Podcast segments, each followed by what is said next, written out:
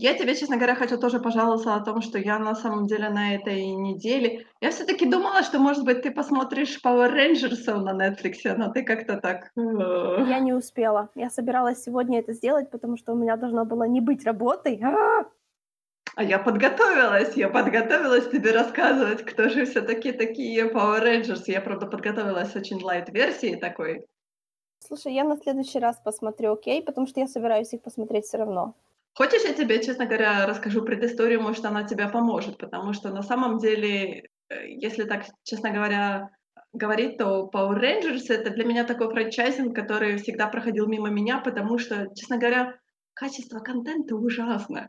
Самом деле, я не знаю, как его смотрят люди, как Знаешь, у они меня есть, во-первых, одна подруга в интернете, которая смотрела их всех, все западные, во всяком случае. Когда у неё закончились западные, она перешла на, собственно, сентай, на японскую версию. Мгм. И я знаю одного ютубера, который, может, ты тоже знаешь, Andre Black Nerd. Короче говоря, он тоже фанат рейнджера большой. Я когда-то смотрела его отзыв на этот фильм. Я, правда, уже почти ничего не помню, но он сказал всё равно посмотреть, по-моему, так что Я решила не углубляться, не зачитывать Википедию до дыр или что-то такое делать. Я сделала очень такую лайт-версию. На "Нетфликсе" есть отличная серия, которая называется "Игрушки, которые нас сделали", Мгм. которую я очень люблю. О, Андре там есть, кстати. Он там снимал. Ну, это я знаю, он говорил, что он там, короче. Как Хорошо. раз, наверно, про них и рассказывал. Или или или про них, или про черепашек-ниндзя, или про гремлинов. У него такая специализация. Я решила посмотреть, да, там есть серия про Power Рейнджерсов. Я решила так: что же всё таки Power Рейнджерсы? То есть, потому что, я повторюсь ещё раз, этот франчайзинг прошёл мимо меня. То есть я пыталась, но качество контента- это просто ужасное. Но это надо быть любителем. Мгм. Ты знаешь, но эта серия на самом деле меня очень рассказала, почему качество контента настолько ужасное. Потому что то, как они делали, создавали, точнее, этот контент, у меня просто волосы дыбом стали, потому что я не думала, что это возможно в наше время так делать, так обманывать своего зрителя. А об этом говорится на самом деле очень просто, так типа, мол, да, мы это делали. Да, он был он был как раз в Power Rangers. У него страница на IMDb. Я говорю: "Кто про что?" А мы про своих Ну, любимых слушай, я же не могла это, э, пройти мимо. Хотелось знать, где он там именно был. Да, продолжай. Промо промоутим чужих ютуберов. Лучше бы они нас промоутили, честное слово. Мечтай дальше. Как понятное дело, родоначальником всего странного контента в Америке, точнее, да, страной родоначальницей всего странного контента в Америке- это, конечно, Япония у нас. Хотя, как бы, "Трансформеры"- нормальный контент. Ну, слушай, когда-то они были очень крепко, э, как бы "женаты" в кавычках. То, что они они друг на друга сильно влияли, и они, э, американская анимация на аниме, и в свою очередь потом аниме на американскую анимацию. Ты знаешь, Power Rangers, они не произошли от аниме. Да, я Это понимаю. была именно ТВ ТВ-серия. Понятное дело, мы мы знаем, какое низкое качество продакшена в Японии до сих пор. Мгм. И они это Да. даже признают. Они это даже просто Да. признают. Они такие: "М, мы не умеем по-другому". Слушай, всё они всё они умеют, просто оно почему-то у них или не покупается, или я не знаю. Я видела один в жизни хороший японский фильм современный. Ну, в общем, продолжай, да. Традиция традиция у них такая, окей, так играть. Ну, может быть, да. Но что значит не покупается, если Power Рейнджерсов они клепают чуть ли не каждый год, и до сих пор они выходят? Нет, не наоборот, я сказала, так покупается. А, п То покупается. есть они сами это любят. Они понимают, что оно кринжи, но им так нравится. А может быть, ты знаешь, может быть, им не до такой степени важно именно качество. То есть, может быть, это, знаешь, как бы мы, люди воспитанные, может быть, на европейском, американском кино, мы смотрим на японские там ТВ-сериалы и фильмы, мы так э, хотя, ты знаешь, японские фильмы- окей, но вот японская супергероика- это просто, почему? То есть, ну, абсолютно другая культура. Да, я это понимаю, я могу это списать. Так вот как, получается, Стэн Ли хотел принести привезти, точнее, Power Рейнджерсов в Америку. О, это так мило. Это так мило, да, но он хотел привезти именно оригинальный оригинальный сериал. Естественно, американские продюсеры посмотрели на это и сказали: "Вы чё вообще?" И Стэн Ли успокоился. И к тому же они все японцы, мы их не сможем отличать, да? Мгм. Ну, что-то такое, да. Ну, они там, извини меня, по цветам, эти рейнджерсы по цветам там отличаются. это когда они рейнджерсы.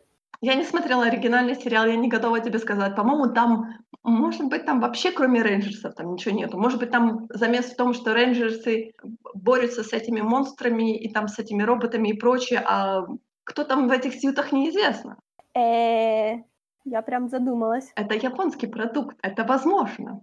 Да, поэтому я проверяю. Нет, знаешь, они были без масок, да. Ты точно смотришь не американский вариант? Точно. Хорошо. Потому что я смотрю не Power Rangers, а Kyoru Sentai Zyuranger. Я это произнесла абсолютно неправильно, но ладно. По сумасшедшему стечению обстоятельств, где-то в годах 80-х, 90-х был такой мультипликационный композитор, которого зовут Хаим Шабан. Сабан, наверное, не знаю. Шабан, по-моему. Вот, то есть он делал там всякие заставки для инспектора гаджета, там что-то такое для мультсериалов. Я думаю, что и ты, и я очень много этих мультсериалов посмотрели в свое время.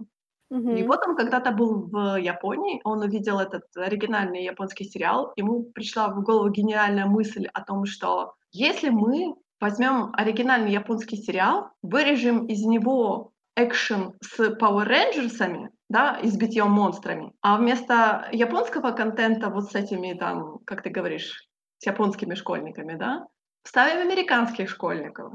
Я, честно говоря, сидела, я сидела, смотрела эту документалку, я думала, а разве это как бы легально вообще так делать? Это же получается обман своего зрителя. Ну как обман?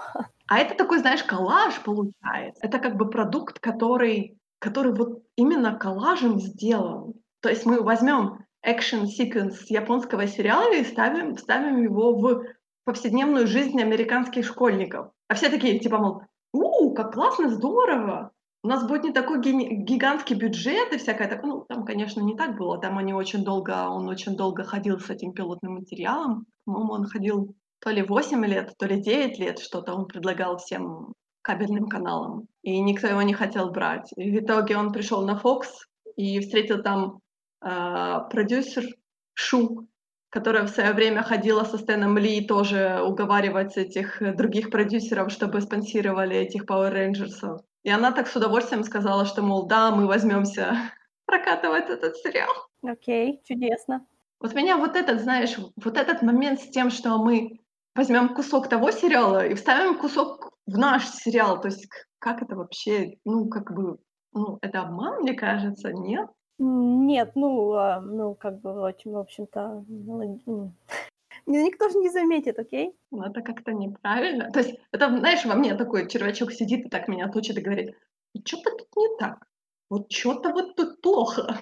Я говорю, я понимаю, что плохо, но, но я так понимаю, школьникам, ну, то есть аудитории зашло, скажем так. Потому что, естественно, так как я смотрю документальный сериал про игрушки, то потом началась линейка игрушек, э, Бандай делал игрушки в Америке, бла-бла-бла. В итоге потом, как всегда, все досталось Hasbro. Ты понимаешь? В любом случае, что я не посмотрю в этом документальном сериале, в итоге игрушки оказываются у Hasbro. Я же не знаю. Я же начинаю Монополисты. переживать за других производителей. Не переживай за них, они только делают, что природу загаживают. Так что вот этот момент, знаешь, вот этот момент меня всегда, всегда был для меня очень таким, честно говоря, когда я смотрела этот сериал, он был очень кринжевым действительно на самом деле, потому что он выглядит очень дешево. То есть он такой, знаешь, он, я не знаю даже, я не хочу никого обидеть, но даже сериалы 80-х так не снимали. Или в 70-х. Поверь мне, как только не снимали тогда. Хотя ты знаешь, на самом деле, ты же смотрела «Легенды завтрашнего дня». Да, минута, минута молчания. Да, ты видела времени. самое, сам- самое худшее на ТВ. Неправда. Я не смотрела остальные сериалы Седаба, они еще хуже. Да, вполне возможно, да, вполне возможно. Но на самом деле, почему мы заговорили про Power Rangers? Потому что я хотела тебя уговорить посмотреть Power Rangers фильм, который вышел ну, относительно новый, который я вообще человек, который с этим франчайзингом не знакома. Я посмотрела его очень, так знаешь, сдвинув бровки и думаю, что вообще, почему они формируют Вольтрона в конце? Я так, «М, что это такое? Мне не нравится. Может, ты дождешься, когда я его посмотрю, а... Хорошо. А может, они и не формировали Вольтрона? Я не помню. Нет, они его формировали, про это еще Андре говорил. Ты меня так не собьешь толку. Понятное дело, что новый фильм выглядит очень красивенько, крутенько, спецэффекты, то есть там нету такого кринжевого, как в сериалах. Вот ты знаешь, хотя, вот если бы в фильме такое было, да, они взяли бы японские экшн-сцены, ставили бы их. Ну а что, надо Да сохранять букву. Не, было бы классно. Ты знаешь, вот сохранять надо букву историческую. То есть если у нас сериалы были таким сделаны. Современная съемка, современная съемка, современная съемка. Хоба, японская архитектура пошла. И картонные такие, эти, знаешь, монстры такие. С человеком внутри, который сидит, ты там тоже, знаешь, этими картонными ручками потрясает. Они говорили о том, что у них были просто запредельные рейтинги, то есть игрушки скупались просто, сметались с полок. Но тут же знаешь, что скорее не само качество продукта продает, а идея. М. Потому что это же сентай. Сентай — это превращение, да? Вот эта Да, вот да, идея да. о том, что мы нажали на кнопочку и превратились в супергероев, это почему-то работает как наркотик. Ну, конечно. Это же получается, ты, э, ты как бы превращаешься в другого совершенно человека, у тебя другая личина, у тебя другой характер, ты можешь кем угодно прикидываться, разве нет? Ну, по-моему, смысл не в этом, но типа того. Это же на самом деле очень-очень популярный такой, я не знаю, это жанр, наверное, все-таки, да? Да. Девочки Sailor Moon. Ну да, ну понимаешь, что немного другое. Это в жанр Маха Сёдзе девушка, девочка-волшебница входит э, в сентай. Ну да. Но сентай не, не ограничен этим. Сентай на японском означает Task Force или Fighting Squadron. Нет, там не Сентай, там как-то оно по-другому называлось у них. Хеншин, Хеншин, я Хеншин, вспомнила. да, Хеншин, да, да, да, да, да. Вот это само, само именно превращение, типа, с ординарного Да, да, человека да, в что-то там, что-то, что-то другое, скажем так, да. Мне пришло это слово голосом Усаги в голове. Да, магическое превращение. Магическое? А, да, наверное. Это да, очень популярно. Мне кажется, ты знаешь, вот это очень странно, мне кажется. Я понимаю, что в Японии это популярно, да, потому что они все такие стрикт очень как бы в обычной жизни. То есть им это им это такое, знаешь, типа мы раскрываем другую персону. Но почему это популярно, например, у нас? Это почему это популярно у американцев? Потому что сам концепт, ты как это, простая школьница, а потом ты пыщ-пыщ, и ты супергерой. Угу. Это здорово. Ты чё, мы же уже застали, я уже застала. Неужели ты не бегала с фломастером по двору и не кричала, что ты кого-то превращаешься? Потому что я бегала. Нет. Я бегала. Ну извини. Sailor Moon ко мне пришли уже в довольно-таки сознательном возрасте, я тебе хочу сказать, что это было где-то, может быть, лет, где-то уже в, в старшей школе, если уже не в выпускном классе. Ну, мне еще самой не было 14, когда она ко мне пришла. То есть, когда я начала, то они мне все казались взрослыми. Я не знаю, мне никогда не хотелось, знаешь, так типа, мол, опа! Да не то чтобы мне прямо, не, не- то чтобы мне, мне прямо хотелось, вот прям буквально хотелось, но это было весело. Меня действительно, мне всегда на самом деле завораживали вот эти э, превращения сейлоров, да, потому что они же Да. такие это такое, знаешь, типа, мол, и мне нравится, когда это каждый раз пытается пародировать, потому что действительно легко спародировать. Да, спародировать на, на любого, на любого персонажа. И это будет, это понятное дело, что ты пародируешь. Это будет и смешно, и это будет классно. Как бы хотелось ли бы мне самой, ну, не знаю. Не, ну это какой-то, это какой-то сложный вопрос. Это же невозможно, я не могу думать такими категориями. Я хотела сказать, что на самом деле инфлюенция вот этого э, процесса, она же есть и как бы у комиксных супергероев, разве нет? Ну, да, но разве что Железный Человек, когда у него like, ледяная джармар, который на него сам налетает. Ну, напер- например, смотри, э, вспомни Wonder Woman. Я говорю не про, например, современную инкарнацию, а про ту старую инкарнацию, которую играла, например, Линда Картер, или вот мультфильмов было. То есть она крутится, да, Да, и окей, она понимаю. превращается в Wonder Woman. Есть такое. Но это странно, потому что это вообще беспричинно оно так было, окей? Ну да, но может быть, действительно, это были, знаешь, вот эти отголоски этого. Ну Хэншина. да, по-любому. Они уже тогда, как бы, вот, не знаю, вот этот ранний американский супергеройский live action, я думаю, что можно make a case, что а, он очень сильно был сделан под влиянием такого же японского. Потому что, знаешь, я вот сейчас задумываюсь, мои обрывочные воспоминания о мувике «Мстителей» тех времен, ну, мне кажется, что там вот дух тот же. На самом деле, ты знаешь, я еще вспомнила Spider-Woman была в э, старых мультсериалах. По-моему, она тоже, она закутывалась типа в свою паутину и потом вылазила из нее типа уже в костюме. I guess, ну так с таким же успехом можно сказать, что когда Супермен забегал в крутящиеся двери, оттуда вылетал, точнее, Кларк забегал в крутящиеся двери, а выбегал уже Суперменом. Кстати, да. А Понимаешь, это очень, нет? это очень странно, потому что то, что я понимаю, когда магия, да, когда Затана превращается, у меня вообще ноль вопросов. Но когда я всегда думала, а куда он дел свою другую одежду? Окей? Это же не магия. Ну, наверное, в телефонной будке остались они. Прекрасно. В дверях, Ну а что, куда ему девать? Ну, Ну. посуди сама, куда это все ему девать? как всегда, практичный Марвел предлагает постоянно, то есть они об этом думают. Например, вот когда даже самый ранний Человек-паук, там уже вопрос, куда он девал свой, куда он девал свой костюм, стоял и был, как это, сразу были все ответы. Он паутинкой создавал такой, как рюкзачок, это сделали вообще в прямом смысле рюкзачком в последней игре на PlayStation, да. То есть он просто цеплял свою одежду, чтобы никто до нее не, не попал, что только он мог достать, и просто помнил, где и все такое, а потом просто переодевался. Это нормально. Что-то как-то непрактично. Если ты, например, закончил свои дела через полгорода, это тебе придется опять полгорода телепать. С точки зрения Человека-паука, полгорода это не так уже далеко. К тому же он же не во всем городе. Понимаешь, вот это тоже, блин, такая интересный, такой интересный аспект. Вот Человек-паук, он в другом городе бы не сработал. Потому что для того, чтобы Человек-паук эффективно работал как персонаж, ему нужен Нью-Йорк, ему нужен, нужен целый огромный район, состоящий из одних небоскребов, где люди живут. То есть не просто офисный центр, а живой, ну, такой вот, а, вот эти узкие улицы, чтобы можно было легко достать от одной части дома к другой, вот буквально на расстоянии ну, паутины, да, то есть достаточно близко. Это как бы очень специфический для своей географии персонаж, который без нее не работает. То я вспомнила этот стрип по Человека-паука за городом, типа такой countryside Человек-паук. Именно так. За городом ты просто паук. Нечего тут стыдиться.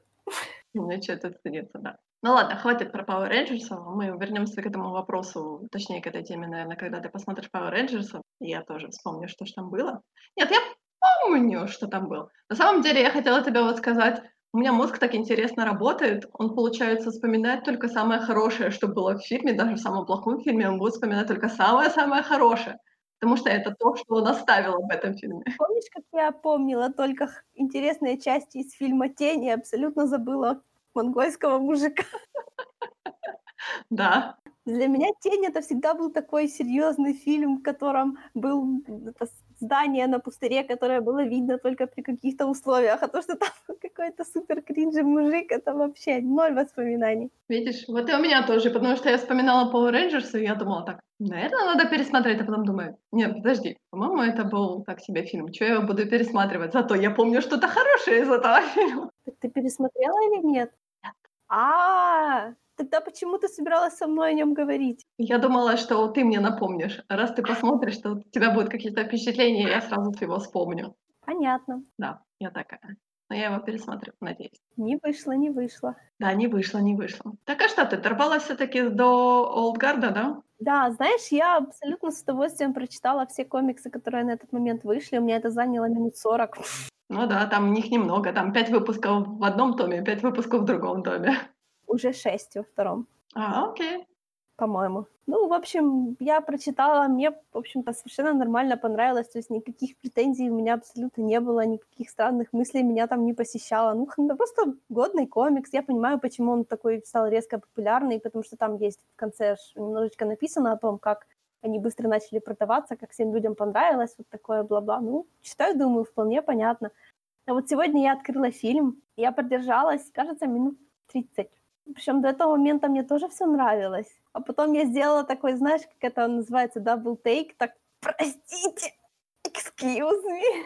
Ну, то есть мне сначала казалось, что главная героиня, она как... Да, Энди мне в этом фильме начала казаться какой-то, как будто она какая-то была слишком, ну, не знаю, вот что-то с ней было не то, но пока просто она была какая-то, знаешь, вот она страдала. Только делала, что страдала. А потом появилась Нил, которая тоже страдает. Это были прям такие показательные страдания, но я как-то думала, что они, может, просто хотят драмы напустить и все такое. А вот потом...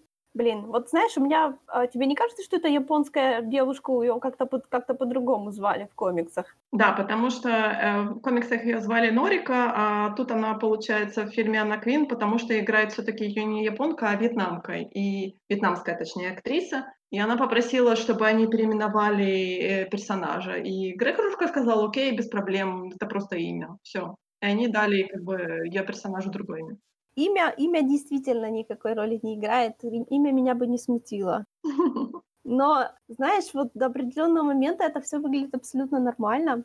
А потом в какой-то момент, когда, собственно, появляется Норика-Квин на экране, проходит буквально 30 секунд, это просто фильм, знаешь, вот как, как в фильме «Железный человек один», он приземлился а, на слишком тонкий пол и провалился в свой гараж.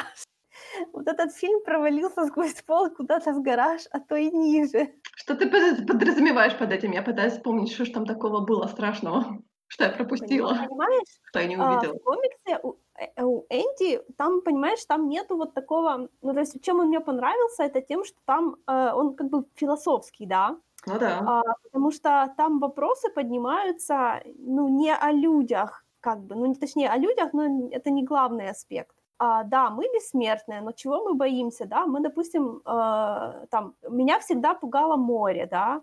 Там прикол в том, что э, Энди, несмотря на то, что она ей там 6 тысяч с гаком лет, там не было вот такого вот, знаешь, надрыва в ее характере абсолютно. Тут не прикол в том, что все, кого ты, все, кого ты любишь, умрут, а прикол в том, что каждый, то, то есть ты можешь спокойно заводить себе, ну, то есть ты, ты, то есть ты, ты продолжаешь как бы жить как человек, пытаться, но ну, то есть каждый новый раз, то есть ты, это не то, чтобы ты больше никогда не можешь полюбить. Вот тогда 6 тысяч лет назад у тебя один раз было, а потом все.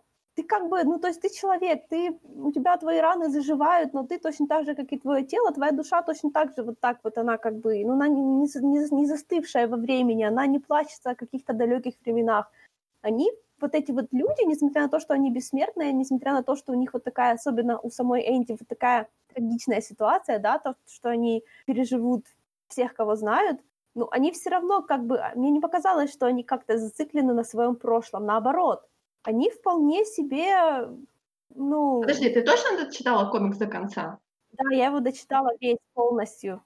Потому что, например, последний выпуск, который я читала, там довольно-таки сломленная Энди, которая встречается с Норикой, которая там рассуждает по поводу рабства. Да, но там в том-то и дело, что это было в самом конце когда мы встречаем Энди, когда мы смотрим на то, как она жила все свои 6 тысяч лет, то есть она, конечно, ну то есть мы, мы разделяем ее тяжесть, да, потому что она была, она была воительницей, потом она была вроде как богиней, да, потом ей это надоело, она ушла туда-то.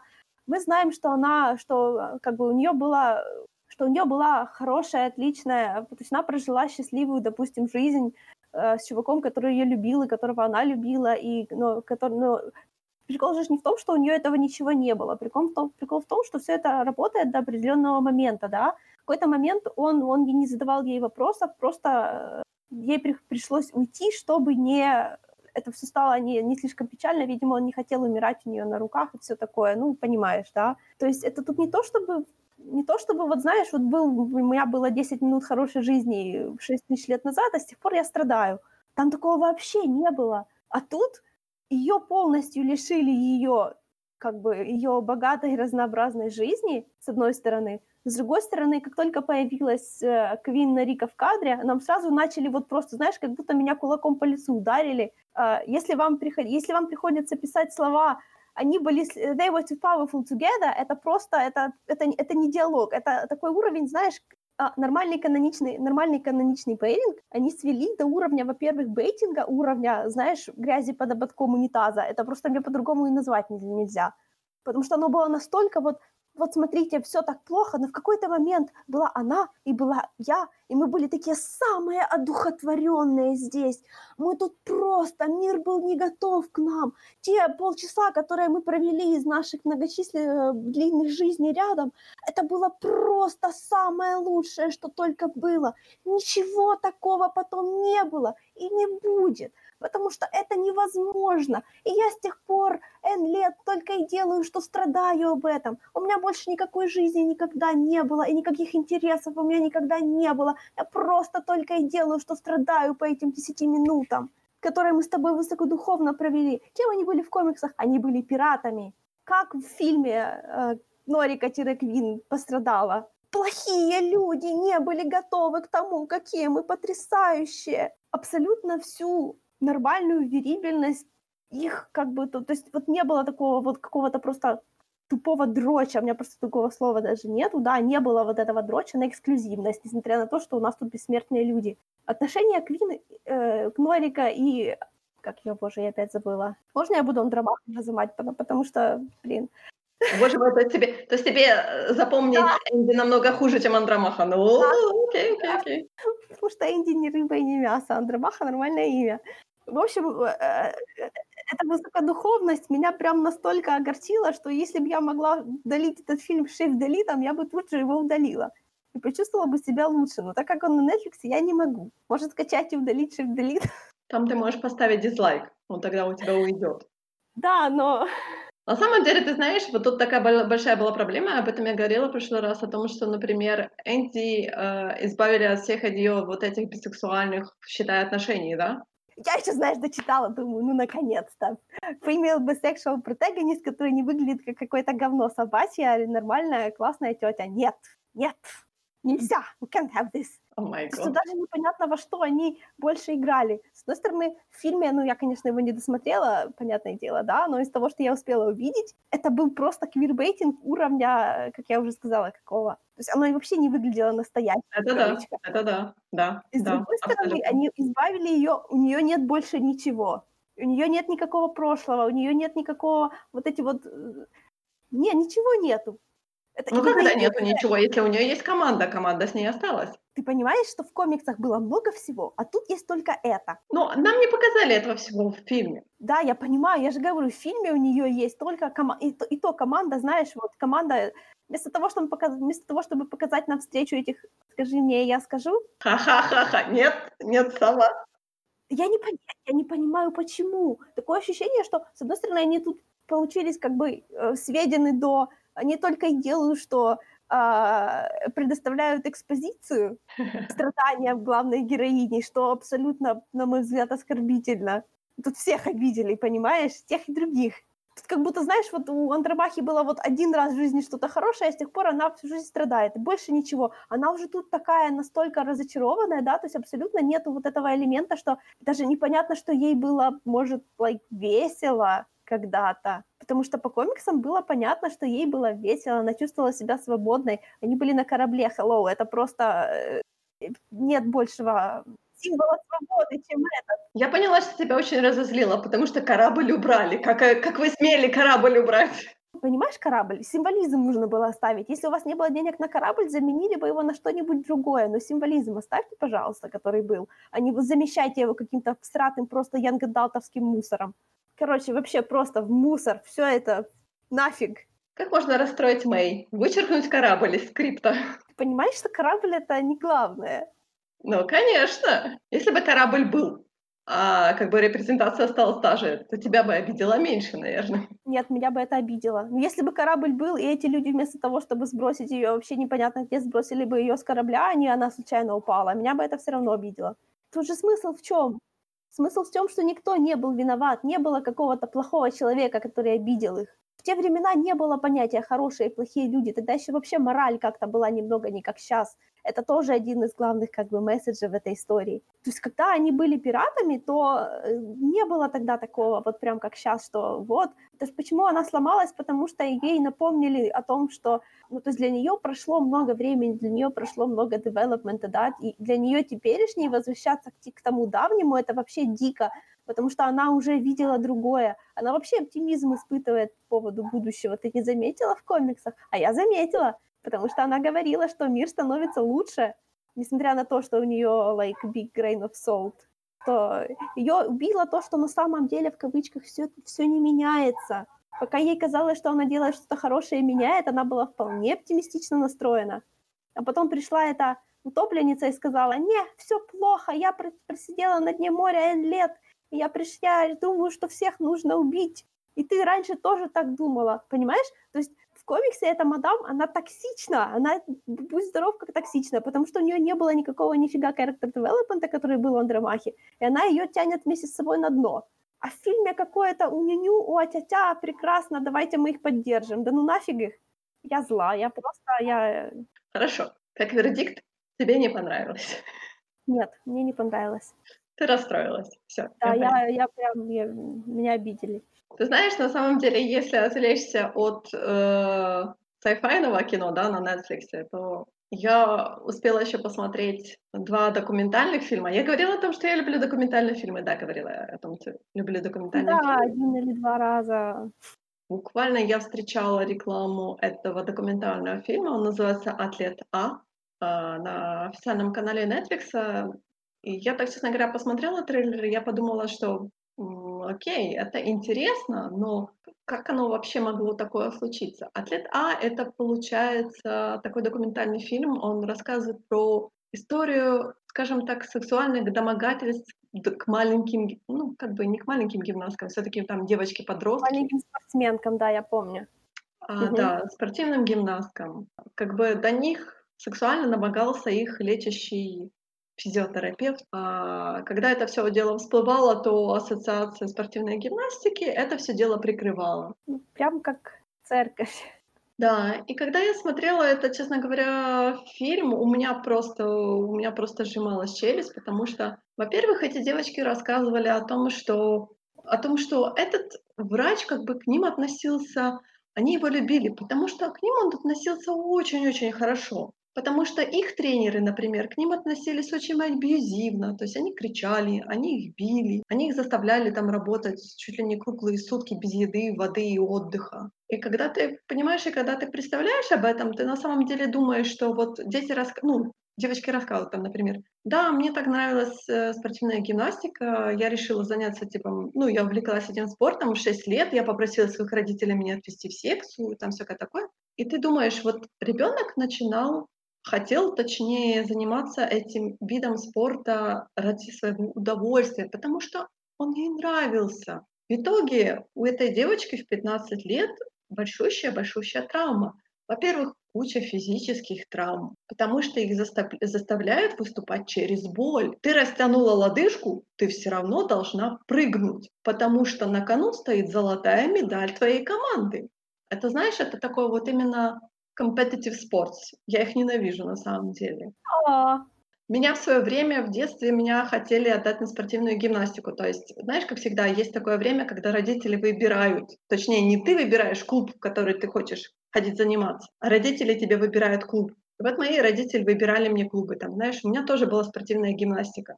Я ненавижу спорт вообще.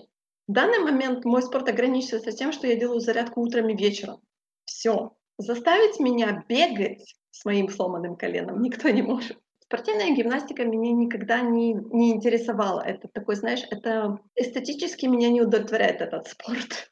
Потому что если ты щас посмотришь на спортивных гимнасток, эти девочки, они они такие прямоугольные. Ну да, у меня была одноклассница, которая гимнастикой занималась профессионально. Они там, знаешь, метр пятьдесят и в ширину метр.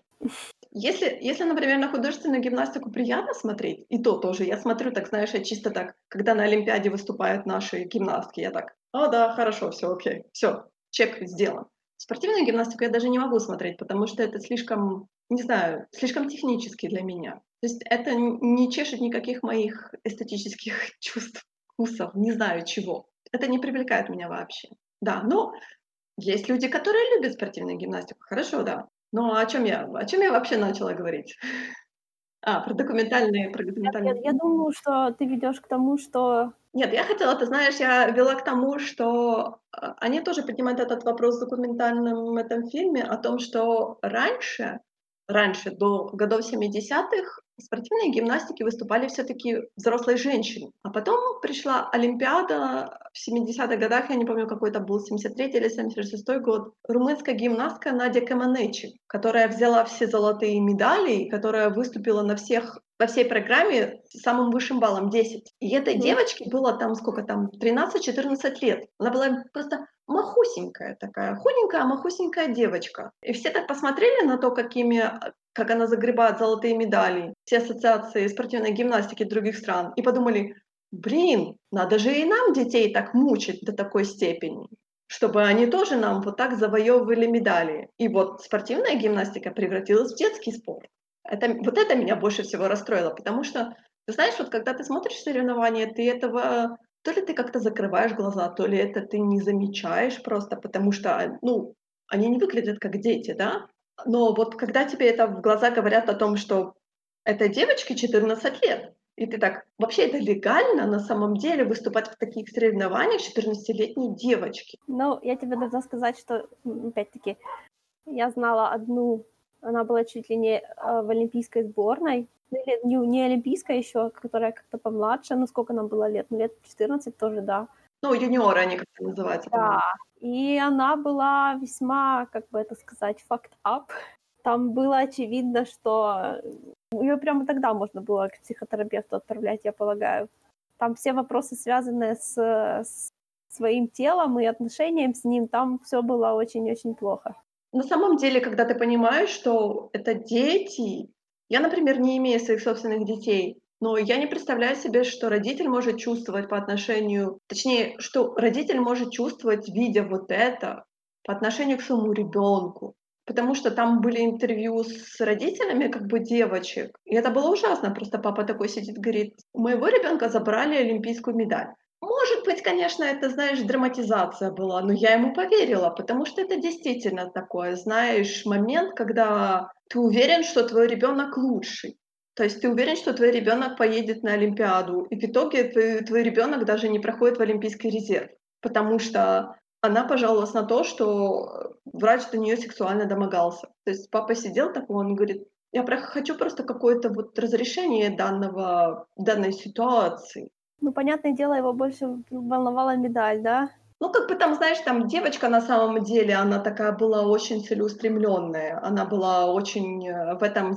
Ну, опять-таки, мы должны помнить о том, что американцы, они очень любят вот эти competitive sports у них это в них закладывается с самого-самого начала. То есть ну, школа... я тебе вынуждена сказать, что я люблю competitive sports. Для меня спорт — это дерьмо. Весь, кроме competitive sports. Потому что только competitive sports интересный. Меня не интересует гимнастики, меня бесит йога, меня бесит все там, где я должна смотреть в стенку и делать непонятно какие движения, непонятно зачем. Но competitive sports просто проблема в том, что у меня как бы, э, как бы все, что я могла, весь компетитив спорт, который я только могла получить в своей жизни, я получила, но просто я была очень неспортивная, и моя как бы любовь с жизнью никак не сочеталась, и никто меня туда не пытался отправить, ничего такого, потому что это было, ну, таких, как я, не отправляли на компетитив спорт. да и вообще на какие-либо спорт, честно говоря. Для меня вот эта вот вся фигня вот с соревнованиями связана, это просто самое лучшее.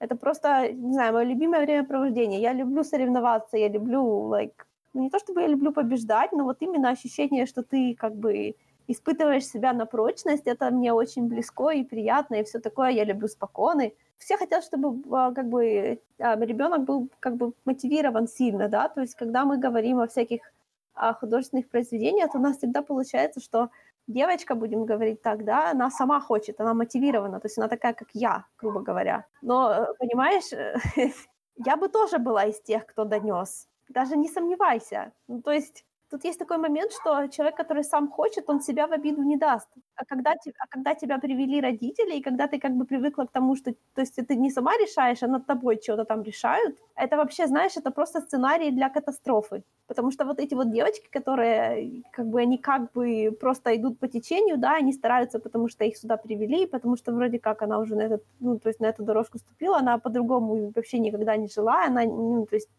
другого не знает. Я думаю, что в такой ситуации они как бы, эм, эти люди, которые их тренера и врачи, они же и так имеют доступ к их телам, по сути, да.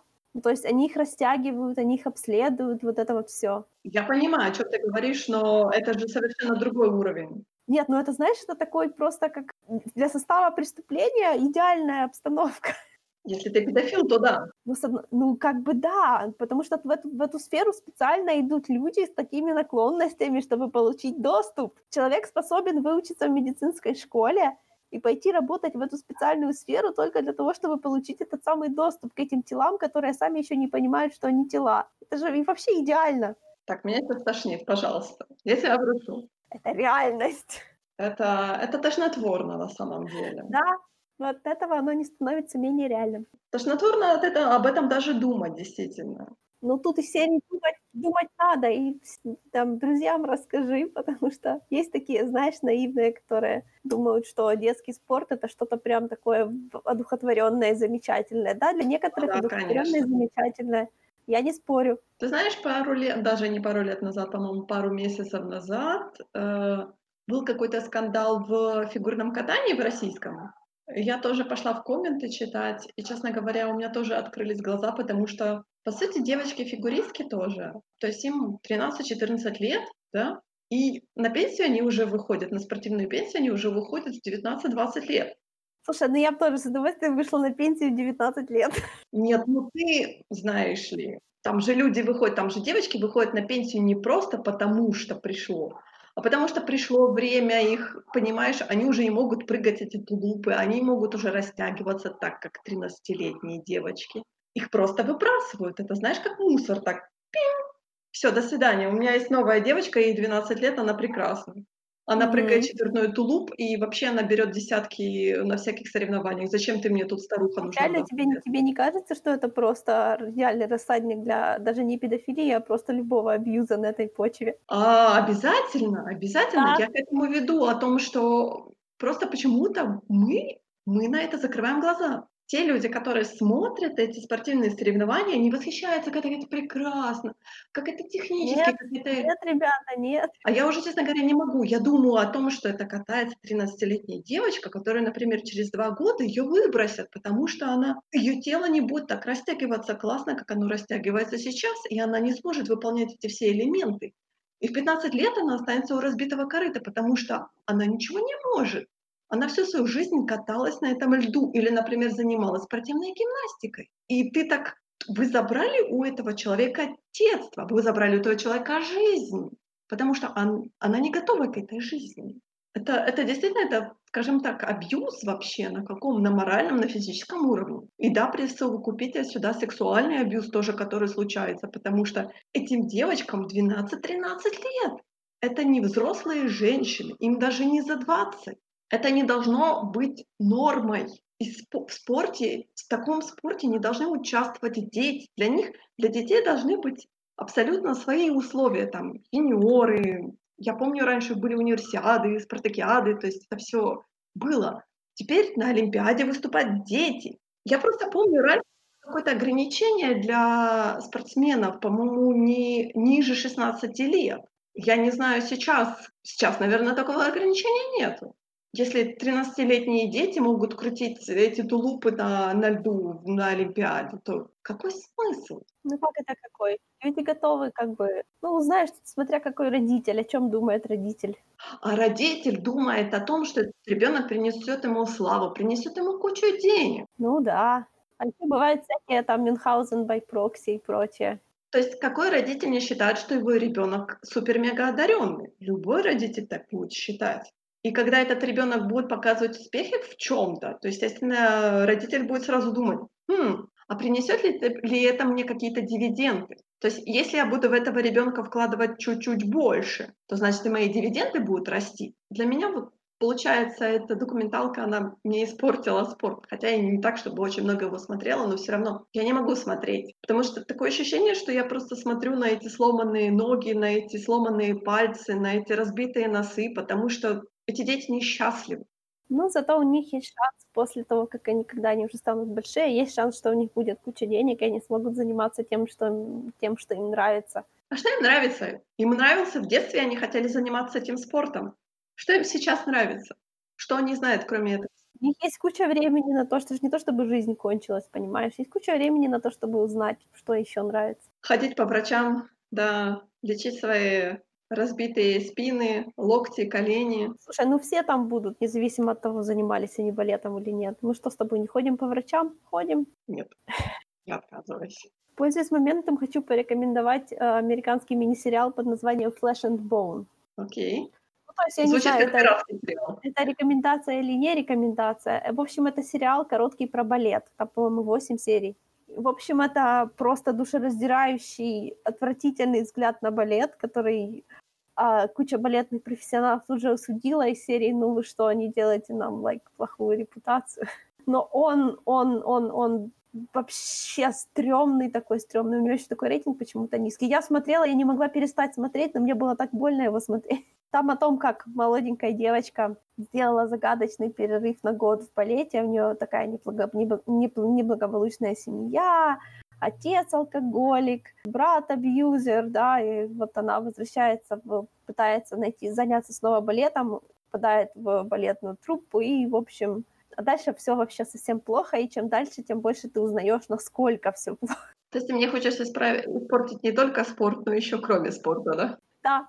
Не, ну балет это тоже привет, это там все те же проблемы. Ну, я помню, когда я смотрела Черного лебедя, все очень хвалили вот эту реалистичность, потому что там было показано о том, как разбиты эти пальцы в крови, эти всякие мозоли, эти вросшие ногти и прочее. Все ну, говорили, этот типа... сериал идет дальше, чем мозоли и вросшие ногти. Гораздо-гораздо дальше. Ну ладно, отойдем от спортивной гимнастики и балета. У меня была еще одна документалка, которую я вот буквально сегодня посмотрела, которую мне, честно говоря, порекомендовали на Reddit, когда я э, читала тред про вот атлет А, потому что я ринулась за комментариями, потому что я как бы не живу в Америке, мне это очень сложно понять. Это, оказывается, был большущий скандал в Америке такой. Потому что я так думаю, наверное, что-то было, какое-то бурление. Я действительно зашла, действительно бурление очень большое было. И на Reddit порекомендовали вот другой документальный тоже фильм, скажем так, на похожую, что ли, тематику, про Биркшам-йогу. Ну-ну. Там что-то тоже схожее. О том, что какой-то супер-пупер знаменитый йог, который разработал э, хот-йога, может быть, ты знаешь, типа йога, который, йога, которая занимается в очень горячих помещениях, там типа чуть ли не в сауне, она очень популярна в Голливуде. Какой кошмар. Да, я, я бы, наверное, сразу такая, до свидания. А там действительно очень многие по отзывам говорят, что типа первый, первый раз тебе кажется, что ты умираешь, потом становится легче. Я так, я не думаю, что так бывает. То есть я так, знаешь, типа, мол, ну да, первый раз я вышла, там чуть-чуть отдохнула, а потом я вернулась, и мне так понравилось, так это, я так думаю, ну вот точно, вот. Ты знаешь, это тот момент, когда я сразу сказала, йоги нет. С первого же занятия. Я потом, конечно, попыталась повторить, но опять я сказала нет, большими буквами я сказала, даже и не надейся, йога, ты в мою жизнь никогда не придешь. Слушай, ну у меня с йогой совершенно другие ассоциации. Да, я знаю, я знаю. Но для меня йога очень такой, знаешь, спорт, который не уважает тебя как человека. Серьезно? А почему? На самом деле у меня была, у меня был опыт э, обучения, ну обучения как бы опыт йоги э, на бассейне был центр йоги, я не знаю, существует ли он сейчас или нет. И я там ходила на пару занятий. Плюс в нашем дорогом спортклубе я тоже ходила на занятия йогой. И везде я выбирала, естественно, йогу для начинающих. Я так считала, что когда ты выбираешь йогу для начинающих, то тебя там, например, будут учить там этим всем позициям, там, знаешь, не будут тебя скручивать в калачик сразу же. О нет, такого не происходит. А давайте мы сразу станем в позу лягушки. Что вы не можете стать в позу лягушки, а зачем вы тогда сюда пришли? Понятно. Ну, это, это неправильно. Это так не должно быть. Но это, к сожалению, распространено. Да, это, к сожалению, распространено. И ты знаешь, это было абсолютное равнодушие учителя к своим ученикам. То есть потому что йога на самом деле, она очень по крайней мере, у меня она была очень травматична, потому что я всегда выходила, у меня либо плечо было, болело, потому что я что-то с ним не так сделала, либо у меня, знаешь, нога начинала болеть, потому что, опять-таки, я могла неправильно стать, но меня никто не подправлял, потому что, ну, да, зачем? ну так не должно быть. Это, я говорю, абсолютно такое, знаешь, отвратительное отношение всегда. Вот с пилатесом у меня никогда такого не было. Ну, во-первых, пилатес это совершенно другой, э, немного вид, он такой медленный, он более размеренный, как бы там, как вид занятия, он мне больше нравится, потому что там есть больше уважения учителя как бы к твоему телу, то есть там нету такого, что мы сейчас станем на голову и будем так стоять 20 минут, крича «Ом». Ну, у меня и на йоге такого не было, знаешь ли. Я говорю, у меня нету большой любви к йоге вообще. Для меня это такой, знаешь, очень подозрительный вид времяпровождения. Я уже сказала, у меня вообще нет любви к спорту, в котором ты ничего не достигаешь тут и сейчас. Как бы меня всегда соблазняли тем, что посмотри после йоги, какое прекрасное тело, и ты так думаешь, хм, а потом ты приходишь, тебя окунают в таз грязью, и ты такой, не, нафиг обойдусь. Я не готова ради того, чтобы мое тело выглядело вот так, э, кучу, извините меня, получить каких-то растяжений, травм и вообще полное равнодушие к тебе, как к ученику. Я хочу хоть какого-то, то есть я плачу за это деньги, не то, что я бесплатно пришла. Я плачу за это деньги, я хочу хотя бы какого-то минимального уважения и отношения к себе. Я хочу, чтобы ко мне подошел учитель и сказал, что вот тут неправильно нога стоит, ты тянешь вот эту мышцу, и тебя потом нога будет болеть. Такого нету. Ну, на йоге учитель должен ходить вокруг вас, ставить вас правильно в положение, объяснять, как, где правильно живот зажимать, где его, где дышать, а, как ты, как-то, на что должен быть вес, потому что стоять в позе неправильно, это можно все равно, это все равно, что вообще не стоять, только вред будет. This has been a PSA. С новичками тяжело работать, потому что за ними реально нужно вот так вот бегать, рассказывать им, каждому по, каждого по очереди ставить раком. Ну, то, что выглядит очень просто, оно как бы эффективно только если ты правильно... Да, да, да, да, да. Правильно будешь в нужных местах зажимать мышцы, вот так. Возвращаясь к этой документалке, такое ощущение, что людей нужно мотивировать. Это должно быть приятно и весело, окей? Когда ты начинаешь, когда ты начинающий, тебя ломать об колено и запугивать не надо, это не подействует. А я поняла о том, что люди любят, когда их мотивируют, например, обзыванием, криком. Меня это сразу отвернет. А мамку свою дома кричать будешь. Да, да, да. То есть я отвечу, я не такой человек, который стерпит какое-то, знаешь, обзывательство в мою сторону или какую-то грубость вообще. А есть люди, которые это, этим, люди, точнее, которым это нужно. Я на это смотрю с большим удивлением, потому что это что значит? Вы себе, сами себя не уважаете? То есть ну, для знаешь... того, чтобы этим заниматься, вам нужно, чтобы на вас кто-то кричал, на вас кто-то орал, обзывал вас толстяком. О май гад. Смысл? Я уже говорила, что я ходила на аэробику. Я туда да. ходила года полтора. Я туда ходила со своими подругами, поэтому сама бы я туда ни за что не пошла, но так как я туда ходила за компанию, мне было просто чисто прикольно туда-обратно, знаешь, вот, вот это вот, когда просто коллективно гуляешь, вот этот момент. Я ради этого ходила. А так, я там подвергалась сплошным унижениям, потому что я тяжелая, я, не, я ужасно неуклюжая, просто у меня контроля за своим телом вообще никакого нету. Еще просто я очень толстокожая, и вот те полтора года, что я туда ходила, тренер меня постоянно, ну, то есть она постоянно, ну, не то чтобы совсем постоянно, но часто любила так намекать мне, что я сюда зря пришла, потому что если я ничего не могу, то дверь вон там. Ну, знаешь, меня это как-то вот не особо задевало, потому что я как-то... Да я же туда ходила не для того, чтобы, знаешь, с кем-то чем-то меряться, поэтому я на это просто не обращала внимания. Знаешь, когда тебе мама говорит, просто не обращай внимания, ты кипишь внутри, думаешь, как же можно не обращать внимания. Вот я была тем человеком, который не обращает внимания. Они, может, они получают... Это знаешь, как вот это энергетические вампиры. Ну, может быть, я не знаю, что она от меня получала, потому что я на это вообще не реагировала. А может, она пыталась пробить тебя?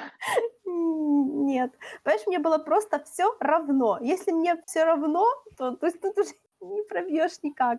Когда на меня, допустим, орал, ну, не орал, конечно, но попробовал поорать начальник, ну, у меня абсолютно не было никаких сомнений в том, что его крик беспочвенный. Да, то есть он мне ничего не мог сделать, потому что он не мог никак повлиять на, на мою самооценку или там, я не знаю. Ну, то есть он ничего не мог мне сказать такого, что меня могло бы обидеть, если это, это неправда.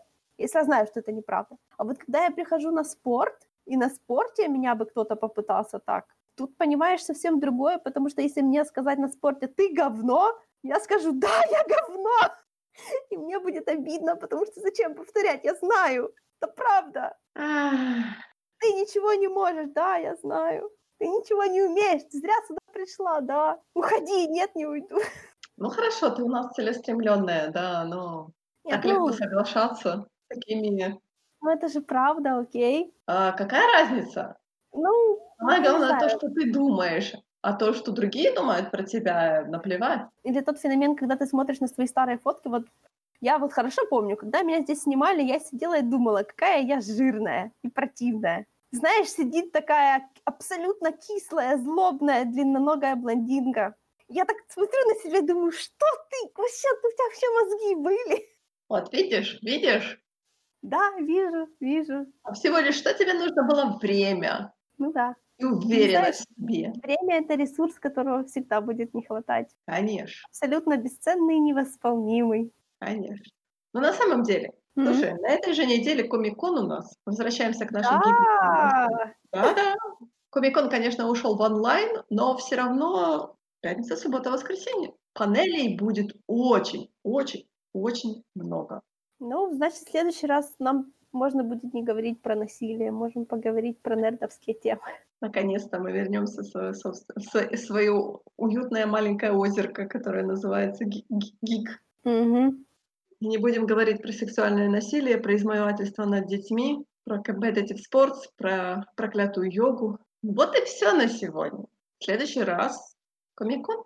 Конечно, мы его будем записывать с опозданием на целую неделю, поэтому наверняка у нас будет какая-то дистилляция интересных новостей. Так что до следующего раза и пока.